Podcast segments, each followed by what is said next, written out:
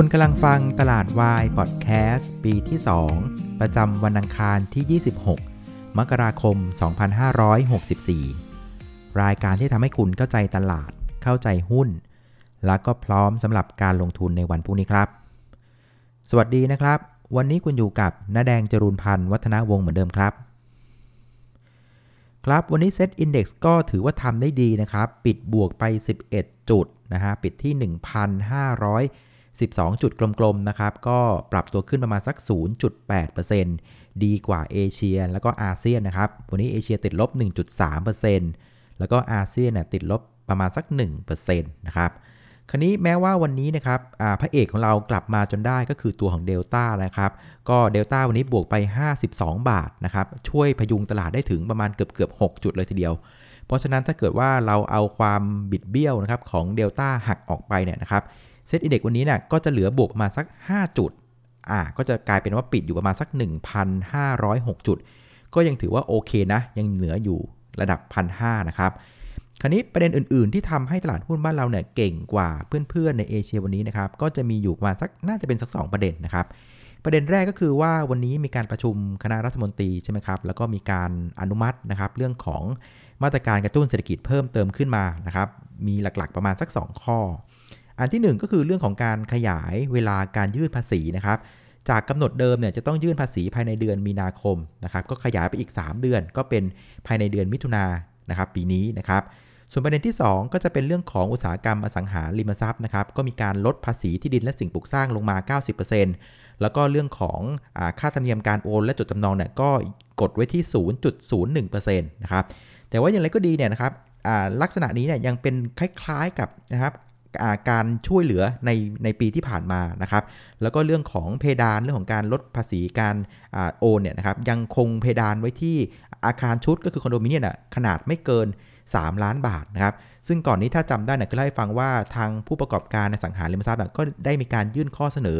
ไปที่รัฐมนตรีนะครับไปที่คอรมอว่าอยากจะให้ไม่มีเพดานเลยนะครับ ไม่ว่าจะเป็นคอนโดกี่ล้านก็สามารถได้ประโยชน์จากเรื่องของค่าจดจำนอง แล้วก็เรื่องของค่าการโอนที่ ต่ำในระดับ 0.01%แต่ว่าสุดท้ายเนี่ยคอรมอก็อนุมัตินะ0.01%แต่คุมไว้ว่าไม่เกินนะครับ3ล้านบาทสำหรับคอนโดมิเนียมนะครับ เพราะฉะนั้นภาพเนี่ยมันก็ได้ไม่ได้เป็นภาพที่ตื่นเต้นอะไรมากมายนัก สังเกตดูหุ้นอสังหาริมทรัพย์ในภาคบ่ายก็กระตุกขึ้นได้นิดเดียวนะครับแล้วไปต่อไม่ไหวนะครับ แต่อย่างไรก็ดีเนี่ยนะครับนักวิเคราะห์ก็บอกว่า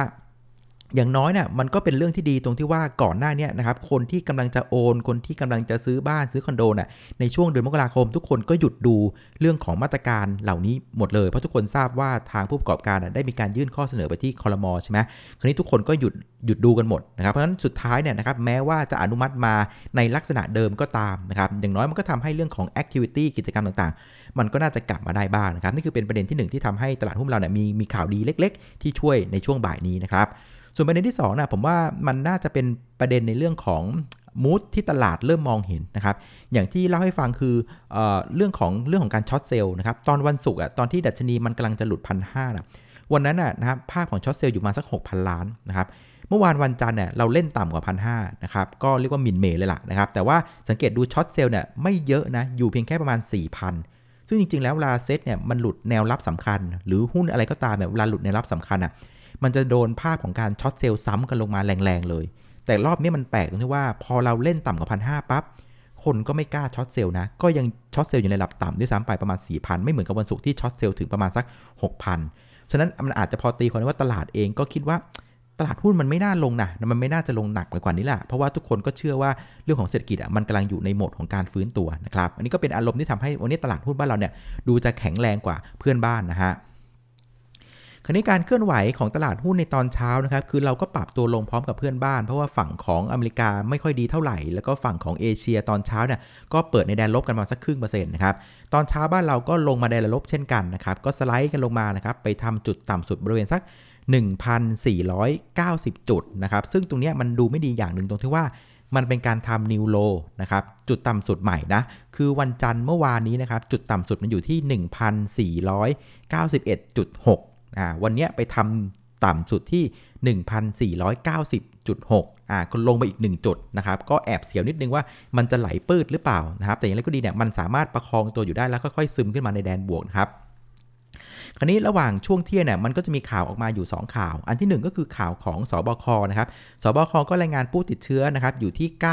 959 รายนะครับซึ่งในนั้นอะ89 รายเป็นการติดเชื้อในประเทศ ก็ยังอยู่ในกรอบไม่เกิน 100 คนต่อวันก็อยู่ในระดับที่พอทนนะครับส่วนข่าวที่ 2 ที่เป็นข่าวฉบวที่เข้ามาก็คือเรื่องของมาตรการกระตุ้นเศรษฐกิจเพิ่มเติมที่คลมอนุมัติออกมาเนี่ยอันนี้ก็เป็นเหมือนกับเชื้อไฟเล็ก ๆ ที่ดันให้ตลาดหุ้นน่ะมันสามารถค่อยๆเดินขึ้นมาแล้วก็ปิดในแดนบวกได้นะครับ โดยสังเกตดูเนี่ยหุ้นที่เอาไว้ทำดัชนีใหญ่ๆเนี่ยหลาย ๆ ตัวเนี่ยเริ่มกลับมาทำงานแล้วในช่วงภาคบ่าย ไม่ว่าจะเป็นตัวของบัตรเครดิต KTC นะครับ EA นะครับธนาคารไทยพาณิชย์ รวมถึงตัวของ Delta ด้วยนะครับ สังเกตหน้าหุ้นชุดนี้มันจะเป็นชุดไซส์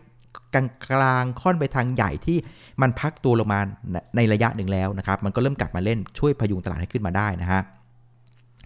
ส่วนหุ้นที่พยุงตลาดนะครับในเชิงบวกวันนี้นะครับอันดับหนึ่งก็จะเป็นตัวของเดลต้านะครับวันนี้เดลต้าเนี่ยช่วยดันตลาดได้ถึง 5.8 จุดนะครับแต่ว่าอนิจจานะครับเมื่อสักครู่เพิ่งมีการรายงานข่าวออกมานะครับสุดท้ายตลาดหลักทรัพย์ก็ยืดเวลาการติด cash balance ของเดลต้าออกไปนะครับตอนแรกเนี่ยวันนี้จะเป็นวันสุดท้ายแต่สุดท้ายนะครับตลาดหลักทรัพย์ไม่เห็นด้วยนะ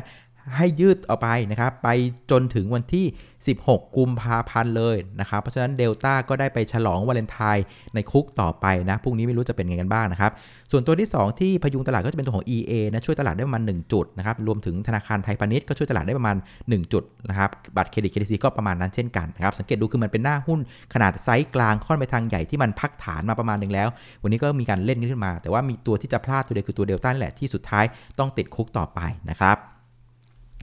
ส่วนหุ้นที่กดตลาดในเชิงลบวันนี้นะครับ ตัวแรกก็จะเป็นตัวของ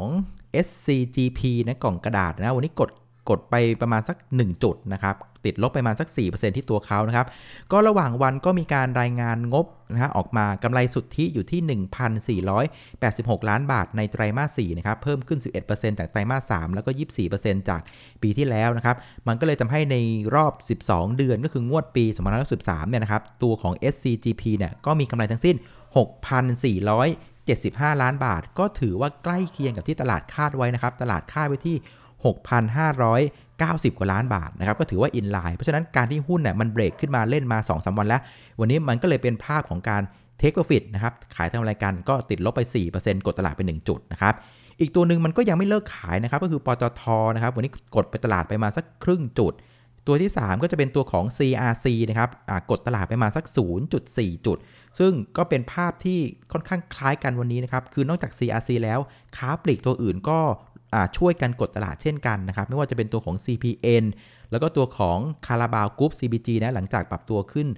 แรงนะเมื่อวานนี้วันนี้ก็เป็นภาพของการพักตัวนะแต่ว่าโดนโทนใหญ่ๆนะเป็นกลุ่มค้าปลีกที่ถูกขายกันวันนี้นะฮะ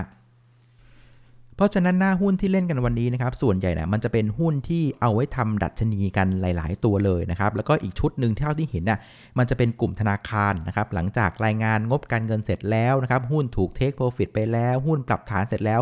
มันก็เริ่มเดินหน้าไปตามพื้นฐานของมันครับซึ่งนักวิเคราะห์ก็บอกว่าแนวโน้มของกลุ่มธนาคารน่ะในปี 64น่ะน่าจะเริ่มฟื้นตัวอย่างชัดเจนในช่วงของครึ่งปีหลังในปีนี้นะครับเพราะฉะนั้นเขาเชื่อว่าจุดต่ำสุดเนี่ยมันอยู่ในช่วงของครึ่งปีแรกปีนี้แหละสำหรับปีนี้นะ เพราะฉะนั้นมันกำลังเป็นภาพของการ bottom out นะครับเพราะฉะนั้นจะเห็นว่าแรงซื้อก็เริ่มกลับมาที่กลุ่มธนาคารอีกครั้งหนึ่งนะฮะคราวนี้มาดูฟันฟลูกันบ้างนะครับ ฟันฟลอวันนี้นี่ยปรากฏว่าโหยังจับมือกันแหววนะครับ นักลงทุนสถาบันกับนักลงทุนต่างชาติก็จับมือกันขายอีกแล้วนะครับ เป็นวันที่ 3 ติดต่อกันเลยนะครับ ตั้งแต่วันศุกร์นะครับ วันจันทร์แล้วก็วันนี้วันอังคารนะครับ วันนี้นักทุนสถาบันขายไป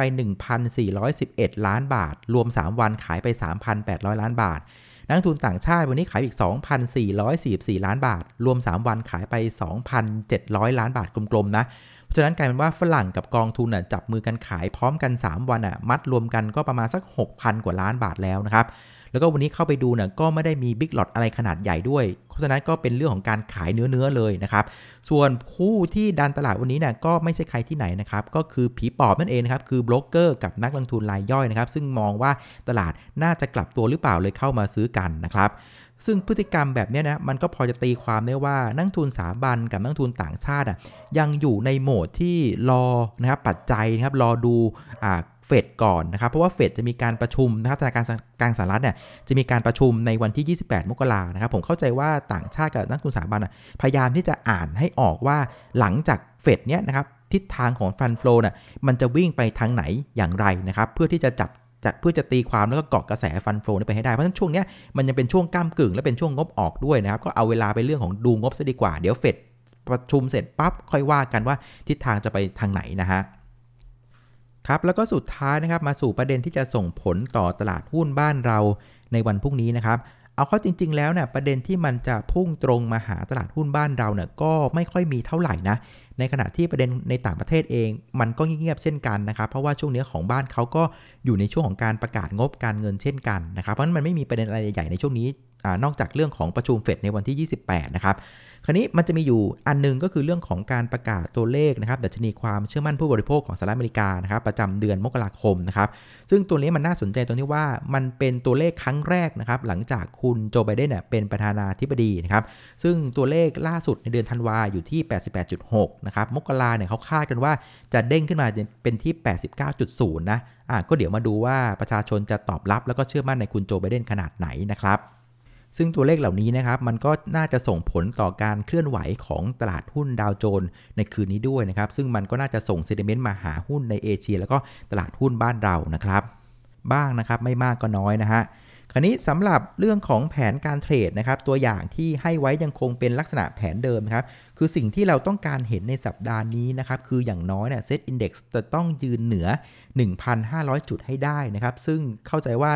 ตัวช่วยที่เราคาดหวังไว้ตัวแรกก็คือตัวของเดลต้าน่ะคงจะช่วยไม่ไหวละนะครับ ติดคุกรอบ 2 ไปแล้ว ฉะนั้นตัวนี้ก็คงจะหมดไปนะครับก็ต้องไปพึ่งเรื่องอื่นละนะครับเพราะฉะนั้นอย่างน้อยเอาให้มันยืนพันห้าให้ได้ก็จะถือว่าเป็นลักษณะที่พอทนนะ ถ้าเป็นลักษณะที่โอเคหน่อยนะครับ ก็ต้องยืนเหนือประมาณสัก 1,530 นะครับ ซึ่งวันนี้เราปิดที่ 1,512จุด13 จุดนะครับ ก็ถือว่าอยู่กึ่งกลางแล้วล่ะนะครับ ขออีกนิดนึงนะครับ อีกประมาณสัก 10กว่าจุด เราก็จะอยู่ในโซนที่ปลอดภัยละ ก็ช่วยกันลุ้นนิดนึงแล้วกันนะครับ แต่ว่าถ้าเกิดว่ายืนพันห้าไม่ไหวเนี่ยนะครับ time frame week มันก็จะไม่สวยละ มันก็จะมีโอกาสที่เซ็ตจะไปทำนิวโลได้ ก็ระมัดระวังด้วยเช่นกันนะครับมันไอเดียช่วงนี้พยายามเชียร์นิดนึงนะครับ ให้มันยืนเหนือพันห้าให้ได้ ให้ดีที่สุดคือให้มันเหนือ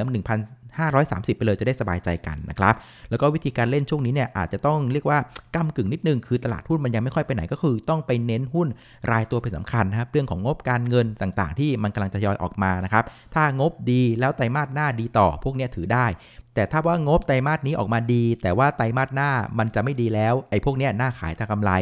แต่ว่าถ้าเกิดเป็นงบที่ไตรมาสนี้ก็ไม่ดีนะไตรมาสหน้าก็ไม่ไหวไอ้พวกนี้อย่าไปถือมันนะครับ ก็ภาพประมาณนี้แล้วกันนะครับ เอาละครับวันนี้ก็คงจะครบถ้วนนะครับสำหรับรายการตลาดวายพอดแคสต์นะครับขอบคุณเพื่อนๆทุกคนอีกครั้งหนึ่งนะครับสำหรับการติดตามกดไลค์กดแชร์ให้ วันนี้ขออนุญาตลาไปก่อนนะครับ เจอกันวันพรุ่งนี้ครับ สวัสดีครับ